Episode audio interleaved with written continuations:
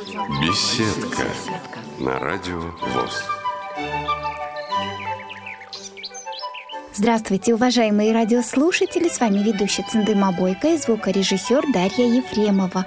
А в гостях у нас в студии Ислам Ибрагимов, старший тренер национальной сборной по дзюдо, спорт слепых, заслуженный тренер России. Здравствуйте, Ислам! Здравствуйте! Здравствуйте, Сандыма. Встреча наша, как вы догадываетесь, совершенно не случайная. Впереди Паралимпийские игры, куда собирается наш гость.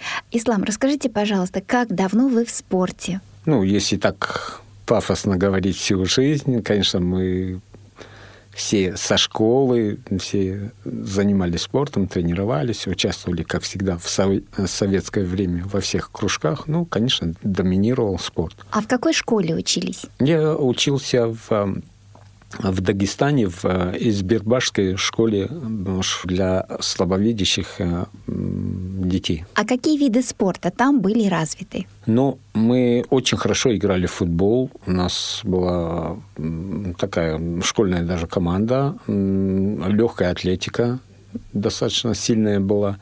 И уже впоследствии, и уже я сейчас знаю, есть команда по голболу, по футболу Б1 даже. Ну, вот в школе точно не знаю, но знаю, что такая команда там существует.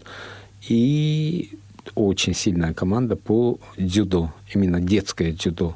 При нас этого не было, к большому сожалению. Но мы любили всегда возиться, бороться. Кто-то тренировался этому дома, кто-то, у кого-то... Вот у меня старший брат занимался вольной борьбой, и ну, навыки я все получал от него дома, и ну, какие-то рекомендации, все шло от него. А вот скажите, значит, зрение было вполне такое допустимое, чтобы играть в футбол, да? Да, да, кто-то получше видел, получше играл, кто-то похуже видел. Но мы не комплексовали, у нас даже полностью незрячие порой даже не в воротах играли, в защите, там, ну, кто-то приближается с мячом, мы часто там обижались, как дети. Ну, я же свой, а ему разница. Мы... Установка была свой, чужой не распознавать. Просто от себя подальше, никого не пускать, отбиваться. Это сейчас появился футбол Б1 там с звенящим мячом. А мы раньше, ну, Конечно, большинство играли так, э, когда на серьезном уровне, там, за школу или за класс, там, ну, уже более такие. А так все выходные, субботу, воскресенье просто на стадионе, ну, это было местом общения, местом, где мы проводили большую часть времени. То есть это больше э, бег с мячом, да, был? Ну, скорее, да, наверное. Бей, беги, так называем. А когда появилось дзюдо? Дзюдо уже появилось в 92 году уже в Москве, когда переехал в Москву уже, ну, я до этого еще немножко жил в Краснодаре. Я благодарен этому прекрасному краю, прекрасному городу.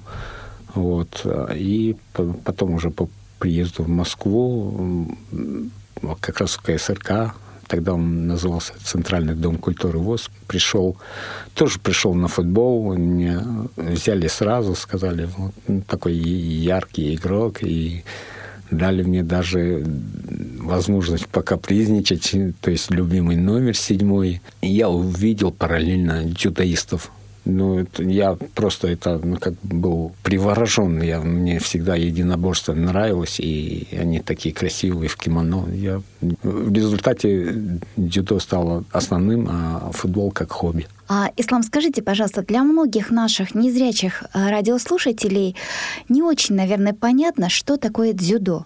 Ну, возможно, да, не очень понятно, потому что многие говорят, ну как так, мордобой.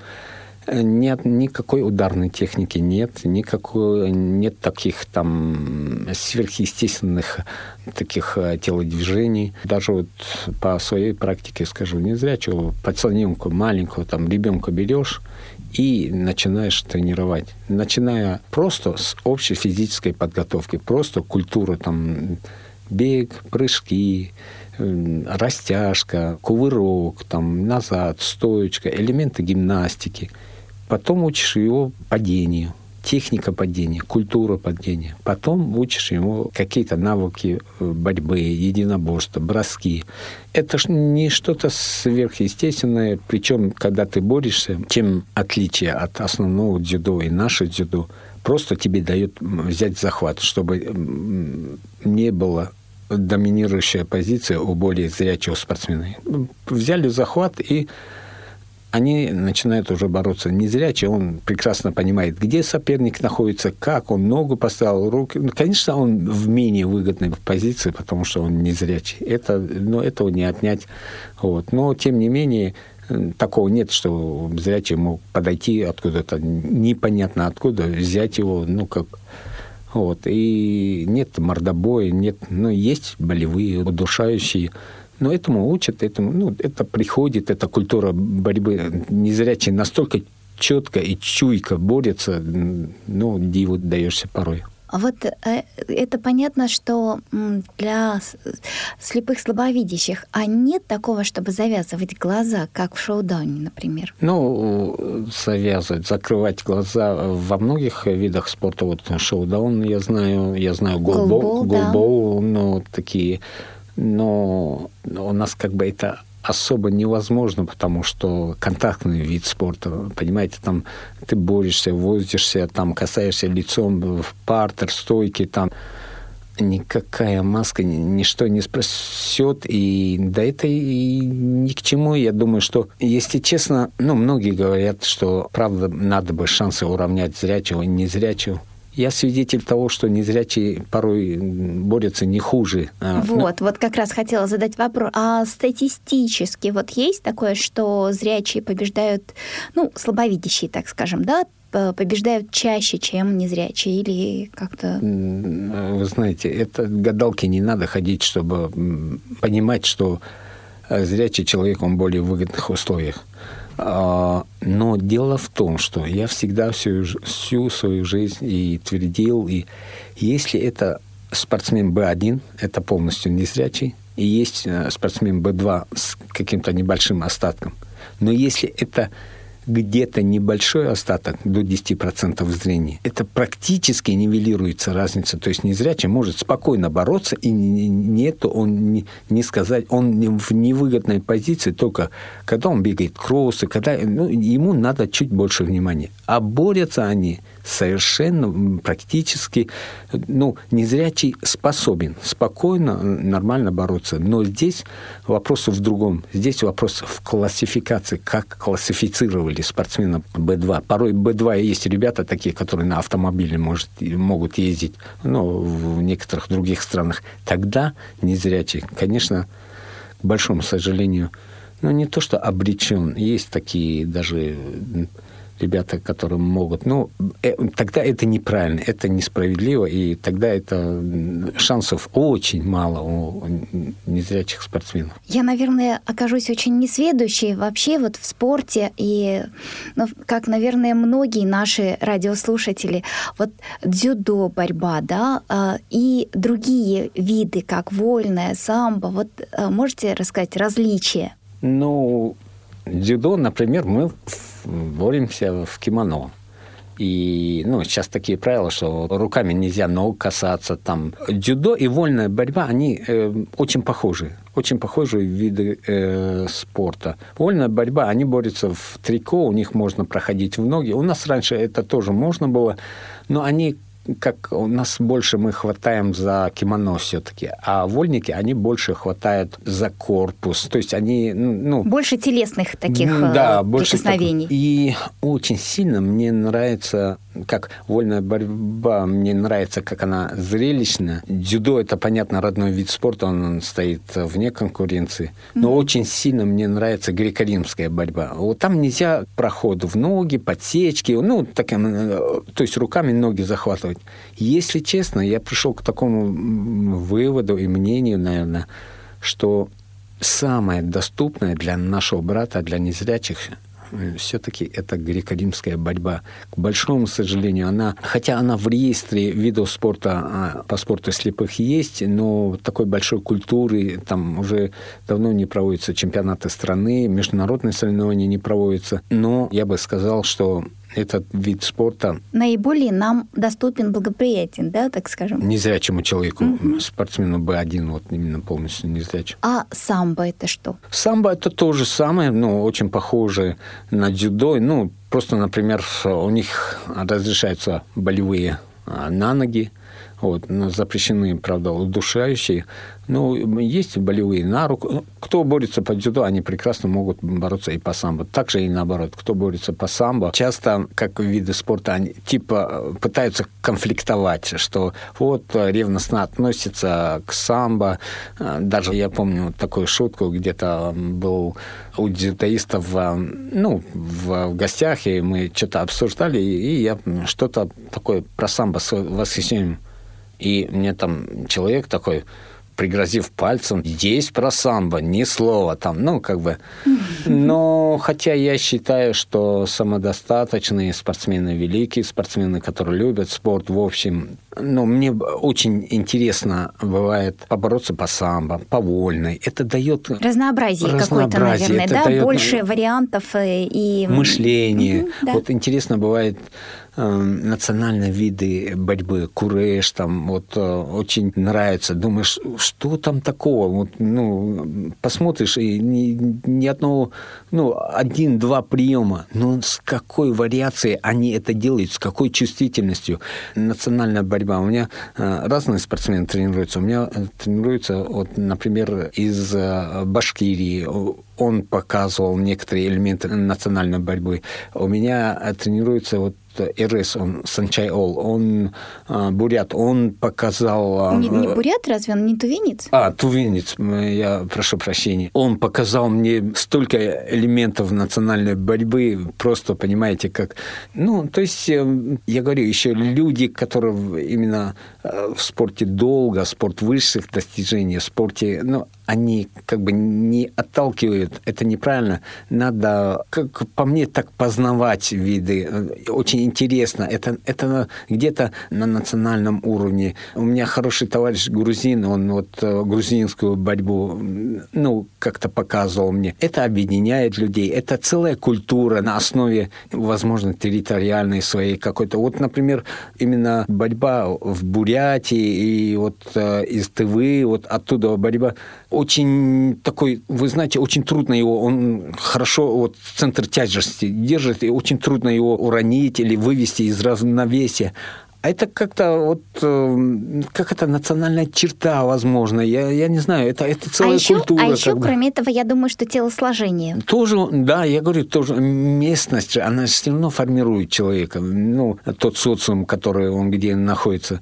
Поэтому иногда он порой не знает, как он это сделал, ну, начинает мне объяснять, я говорю, как ты это делаешь? Он, он порой не всегда понимает, но, но мне это нравится, мне успеть бы все хотя бы все изучить невозможно, хотя бы прочувствовать, как-то понять. Уже когда каких-то высот достигаешь, уже вот, вот такие вещи, они, они обогащают как-то человека, внутренний мир, что ли. Вы знаете, у нашего бурятского э, музыканта Луду Бачирова есть такая песня «А, «Силен не тот, кто бьет, а тот, кто выдержит удар». И вот знаете... Полностью пап... согласен. Да, и вот э, его папа, почему, говорит, такая песня родилась? Папа рассказывал, что ехал однажды поздравлять своего преподавателя, занимался боксом. Угу. И говорит, вот когда поздравлял, вот такие слова мне пришли в голову, что вы нас учили не наносить удары, а выдерживать их. И потом они, ну это вообще семья, пишут вместе и музыку, и сестра и стихи, поэтому вот такая песня родилась. «А, Силен не тот, кто бьет, а кто выдержит удар. Силен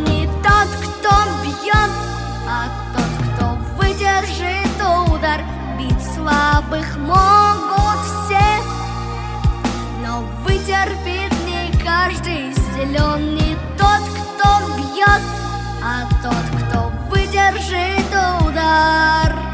И станем мы сильными однажды. Цендеман, скажите, разве не, ну, некрасиво? Разве, разве не стоит этому учиться? Ну, вот э, я в плане как а, в свое время Толстой, они писали очень много про это. как Россия это большое, большое поле, на котором ну, красиво, когда растут разные цветы там желтые, голубые, зеленые, красные, там вот соцветие. Также мы большая, огромная родина, соцветие национальности. Когда ты выбираешь какое-то искусство, какое-то умение. Ну, у меня разные люди тренируются. Они приходят со своей, каждый со своей какой-то э, небольшой культурой. Хотя мы живем в большом, огромном городе, в столице нашей Родины. И вот эта культура, она также и в спорте как-то такие, ну, предрасположены. Кто-то к такой борьбе, кто-то такой. И мне это очень нравится. И изучать это, и как-то применять на на своем профессиональном поприще. Это просто удивительно. А, вернемся в студию после небольшой паузы. Вы слушаете Радио ВОЗ. Напомню радиослушателям, что сегодня у нас в студии в гостях Ислам Ибрагимов, старший тренер национальной сборной по дзюдо «Спорт слепых» и заслуженный тренер России. Ислам, мы говорили о том, что очень интересно, когда разные культуры, разные методы да, используются в работе, и они обогащают ваш уровень, наверное, да? А вот скажите, пожалуйста, как вообще в команде у вас складываются отношения?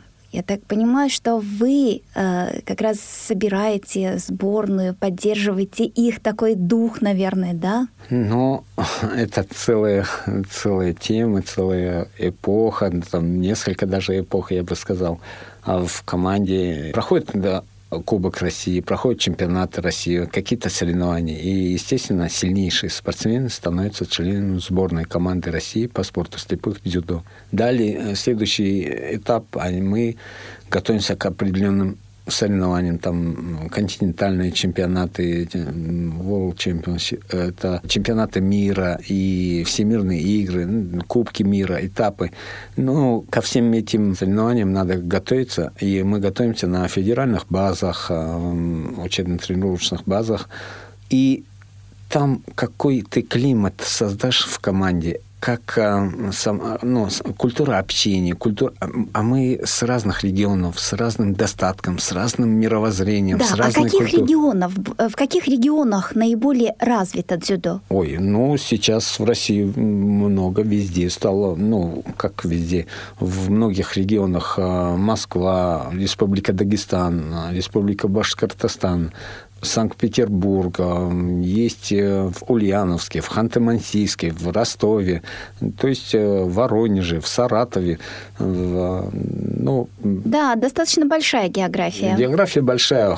Из Хабаровска, Новосибирска ребята хорошие есть. Поэтому истории мне бы хотелось еще там побольше конечно, вот раньше Екатеринбург была очень сильная команда. Я думаю, что сейчас э, они начали работу с детьми, и результаты не заставят себя ждать. Хотелось бы, конечно, из Владивостока, из Крыма ребят э, видеть. Я думаю, что это постепенно это все будет. И а, представляете, они с разной культурой, с, разным, э, с разной ментальностью встречаются в сборной, и какие-то проходят моменты, притираются к друг другу, они дружат, они ну, объединены, они это разные, даже вероисповедания разные, они более терпимы друг к другу. Если вначале как-то непонятно, но они дружат, а там, например, спортсмены из Дагестана там живут ну, со своим другом, например, с, из России, из Ульяновска. Тот рано встает, там, тому помолиться надо. Это,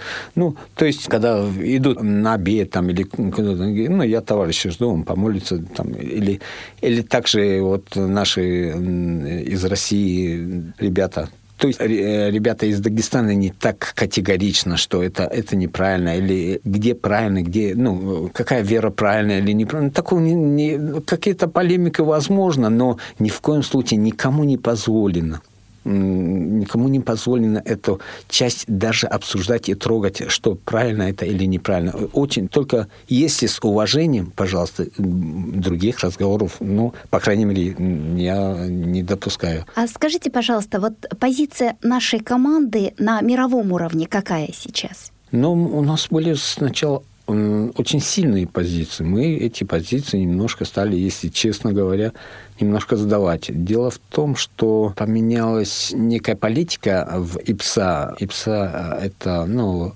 Всемирная организация спорта слепых. Поменялась немножко позиция.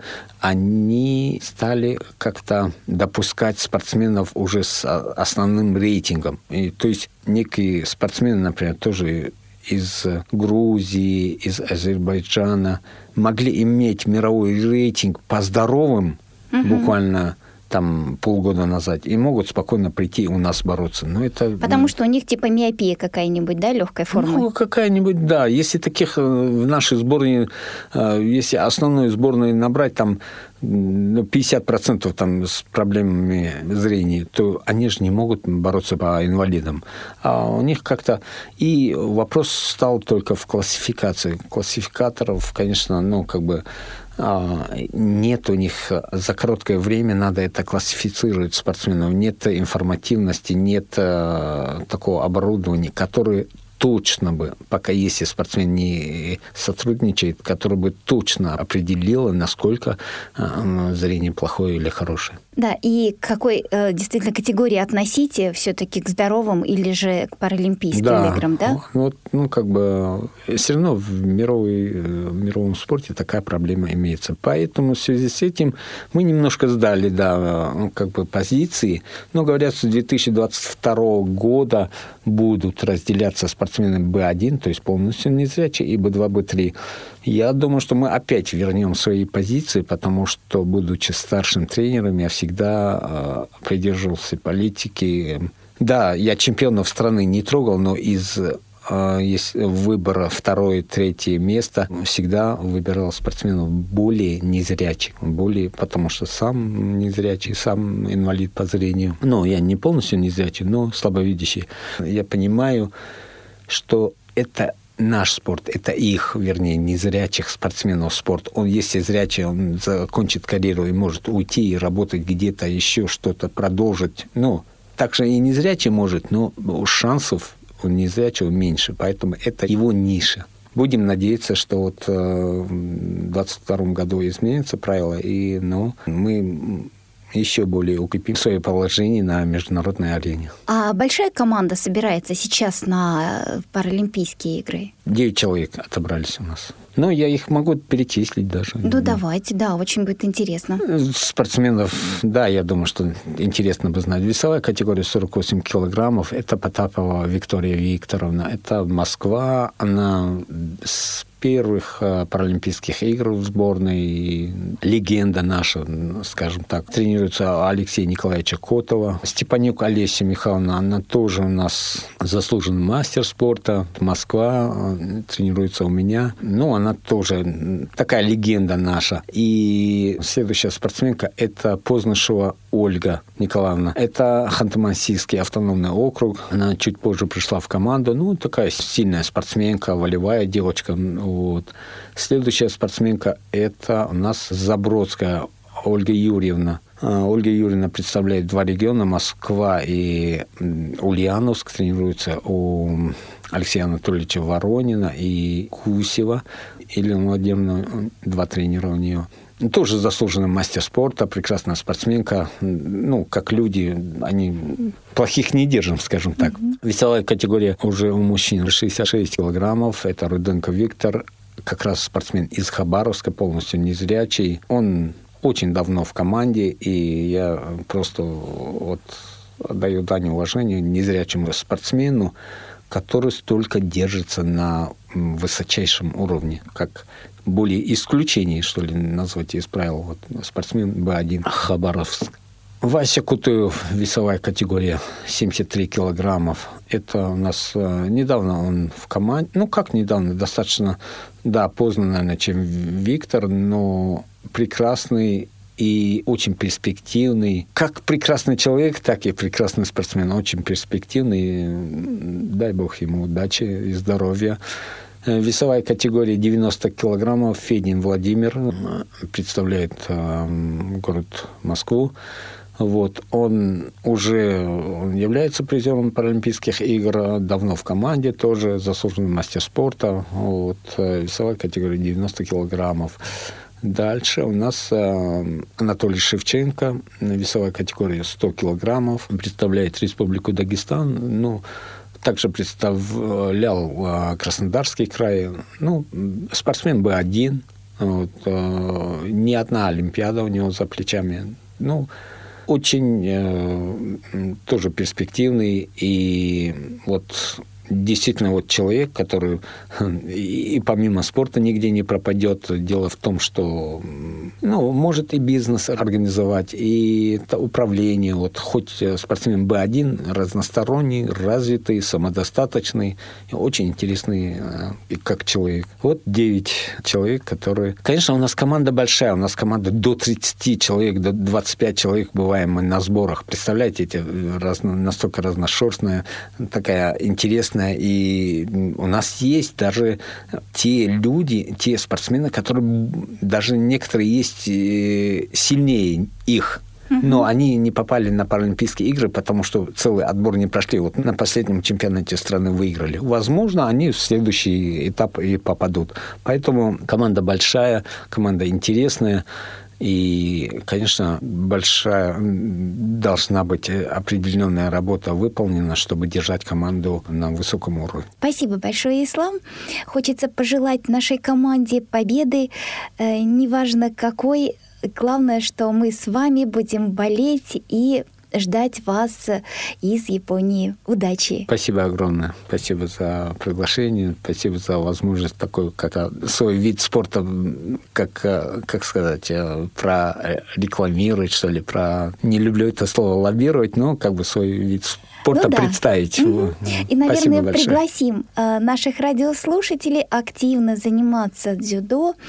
И э, думаю, что развивать можно в тех регионах, которых еще нет этого вида спорта. А я напомню, что у нас сегодня в гостях в студии Ислам Ибрагимов, старший тренер национальной сборной по дзюдо, а также заслуженный тренер России. Спасибо большое. Занимайтесь спортом, берегите себя. Вела программу Центыма Бойко звукорежиссер Дарья Ефремова. Всего доброго, до новых встреч. Беседка на радио ВОЗ.